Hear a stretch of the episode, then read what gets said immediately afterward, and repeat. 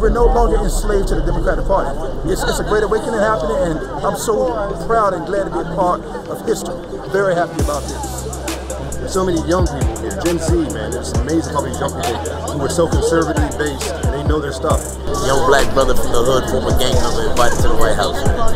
I want to be part of that. Employment numbers in the history.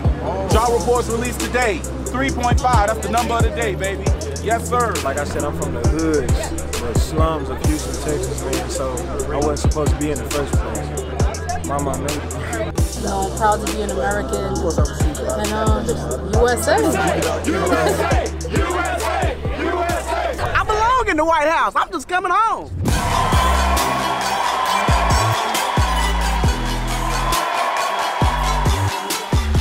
So I've been doing this for a long time. That is the loudest I've ever heard anything in this room.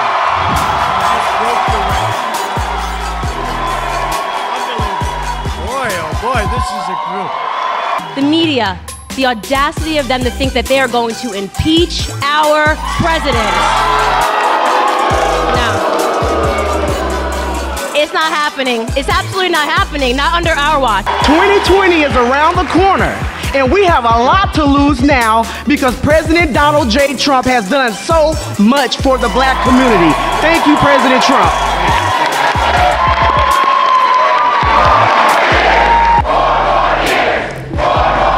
Thank you, Reverend. He has been helping African Americans rise to the highest level that we can be as a people, to rise from the bottom to go to the top. That's why we here at the White House is a beautiful thing. He's doing things simply because it's the right thing to do. And you understand what I'm saying? So when you have a, when, when you know that, when you know the man, and when you know his heart desire to help raise everybody's level, you feel me? That says something major. This is a Truth Podcast where we question everything and no topic is off limits. I got it all covered. Discover the truths about topics you were never taught in school. Learn the uncomfortable and inconvenient truths about current events, geopolitics, culture, economics, and healthcare. You're now listening to the Truth Podcast. Question everything. And now your host, Richard.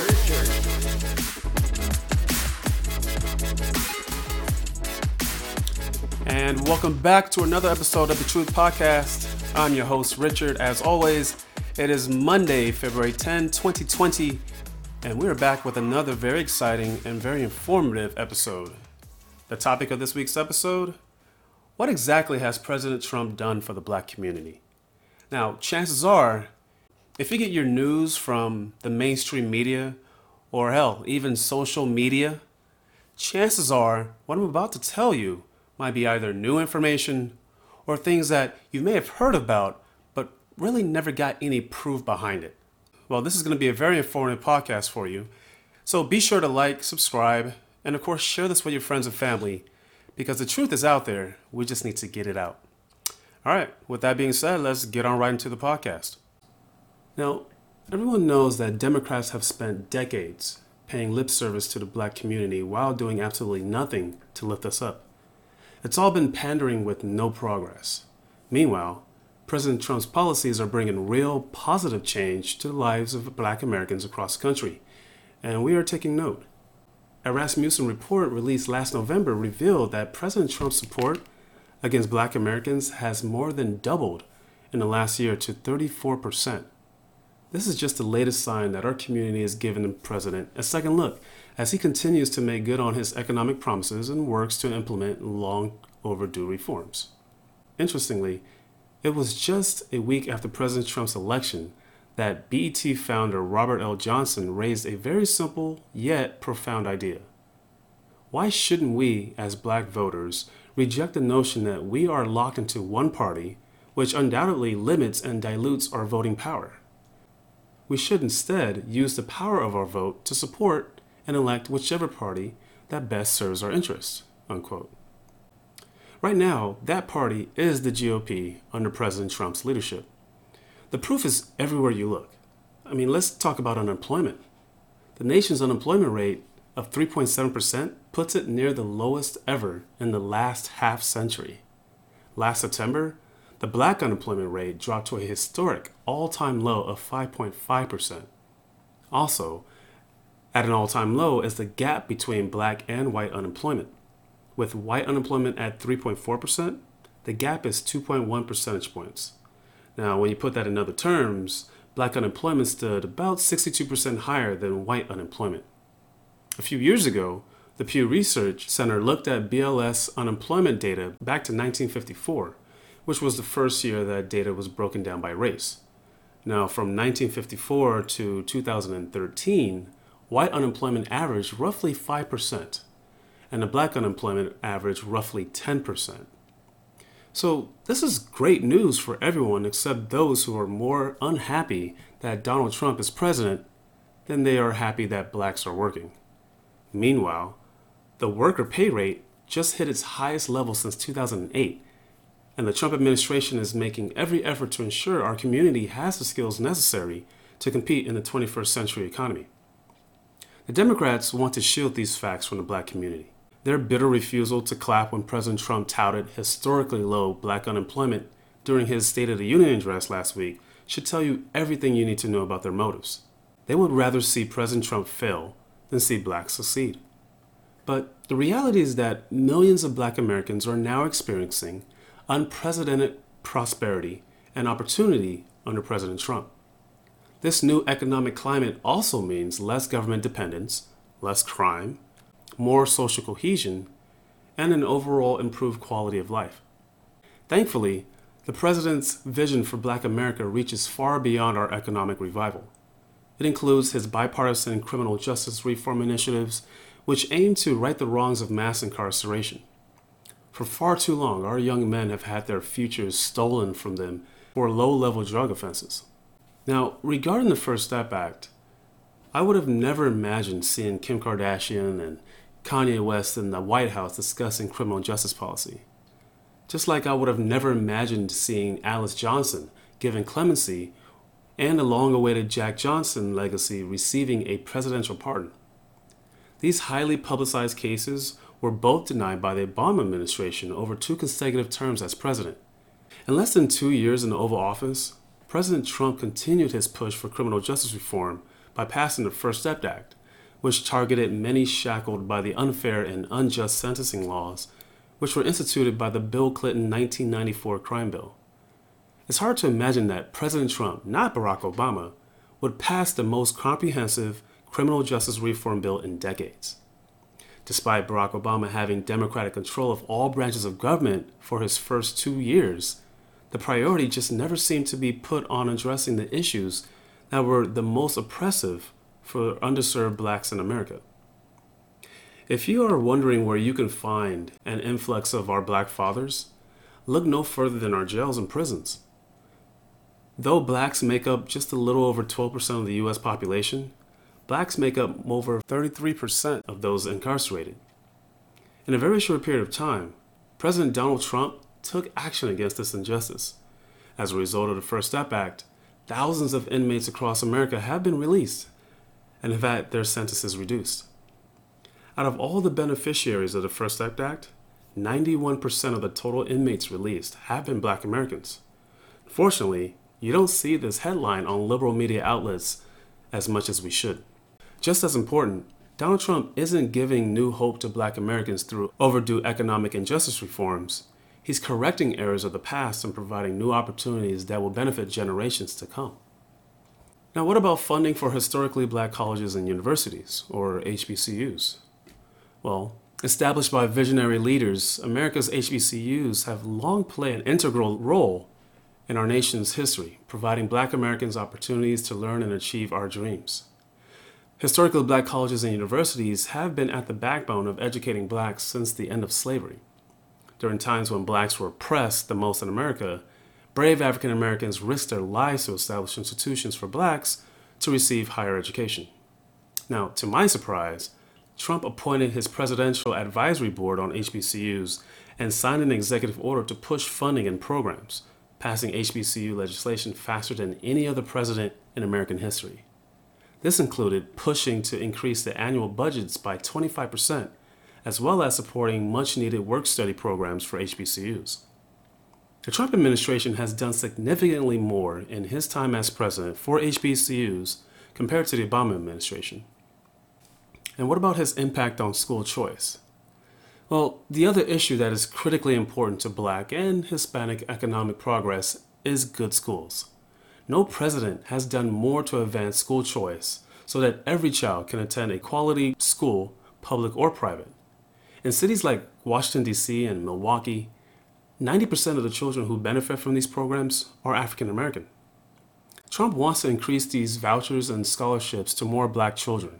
The idea is that good schools should be available to all children, regardless of race or income.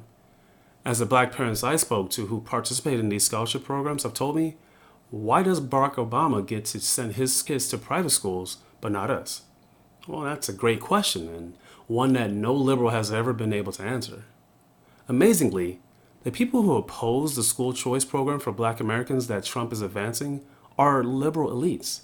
The same people who denounced Trump for what had happened in Charlottesville hypocritically opposed Trump's ideas for better school options for black children. School choice is arguably the civil rights issue of our time, and liberals side with teachers' unions and not African American children. Welfare and food stamps. Food stamps and welfare have helped plenty of families in the past and still help some that I know of today. This is a safety net for many Americans that, that helps make our nation as great as it is. But when you promote food stamp programs to healthy, able bodied individuals as an alternative to work, there lies your problem.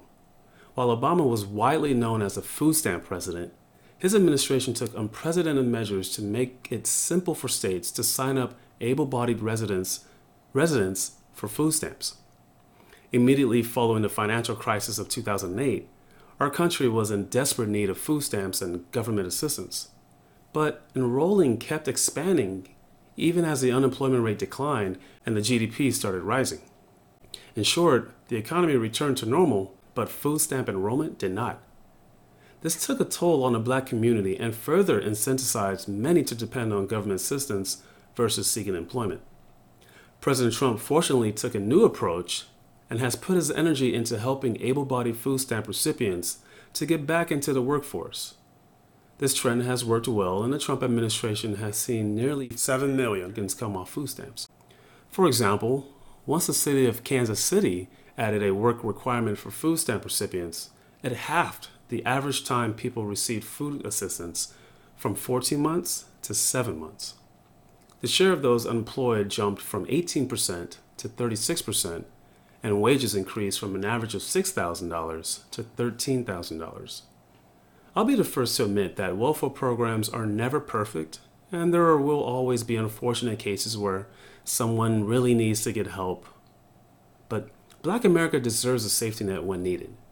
But we don't deserve institutionalized oppression through promoting a dependency on government aid. We need jobs and freedom, like MLK marched for and, of course, died fighting for. Opportunity zones. President Trump's Opportunity Zones initiative is spurring even more growth in underdeveloped communities nationwide. Through targeted tax incentives, the initiative is projected to generate about $100 billion of private investment in communities that need it the most. That focus on expanding economic opportunity for minorities has been a major priority for the Trump administration. And it's a damn good idea as well.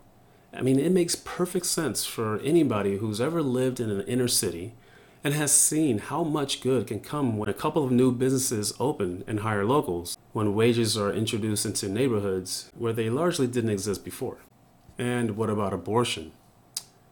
Well, minority women constitute about 13% of the female population between ages 15 and 44 in the United States, but they underwent approximately 36% of all abortions. Now, according to the Alan Guttmacher Institute, black women are more than five times as likely as white women to have an abortion. On average, over 1,800 black babies are aborted every day in the United States. This incidence of abortion has resulted in a tremendous loss of life. It has been estimated that since 1973, black women have had about 16 million abortions. Now, since the number of current living blacks in the United States is roughly around 36 million, the missing 16 million represents an enormous loss, for without abortion, America's black community would now number about 52 million people in the United States. That's 36% larger than what our current population is for African Americans. Abortion has swept through the black community like a skite, cutting down every fourth member. Now, did you know that at the time Roe v. Wade passed, blacks were less likely than whites to support abortion? Well, according to a 2017 Pew Research Study survey, it now shows blacks are leading proponents of abortion rights, with 62% favoring legal abortion. Problem is, there should be no reason why the federal government should be funding the killing of babies with our taxpayer dollars. There are plenty of healthcare providers, such as community and rural health centers, that promote family planning needs of women and will be better stewards for the people's tax dollars instead. As you know, the most dangerous place for an African American is in the womb, and abortion is the most institutionalized form of racism in America. The black fertility rate is well below the replacement rate of, of 2.1.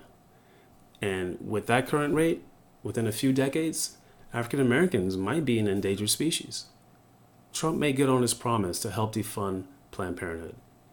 For far too long, we have been used as political pawns and have been taken granted by the Democrats.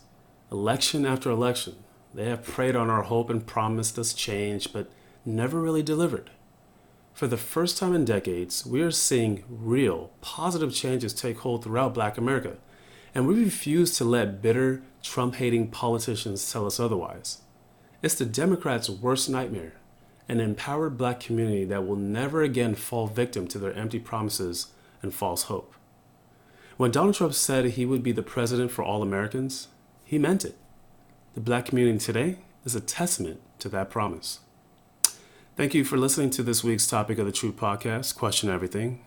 I hope you enjoy the rest of your week and, of course, the rest of your Monday. And we'll see you right here next week on the Truth Podcast, where we question everything. Take care. God bless.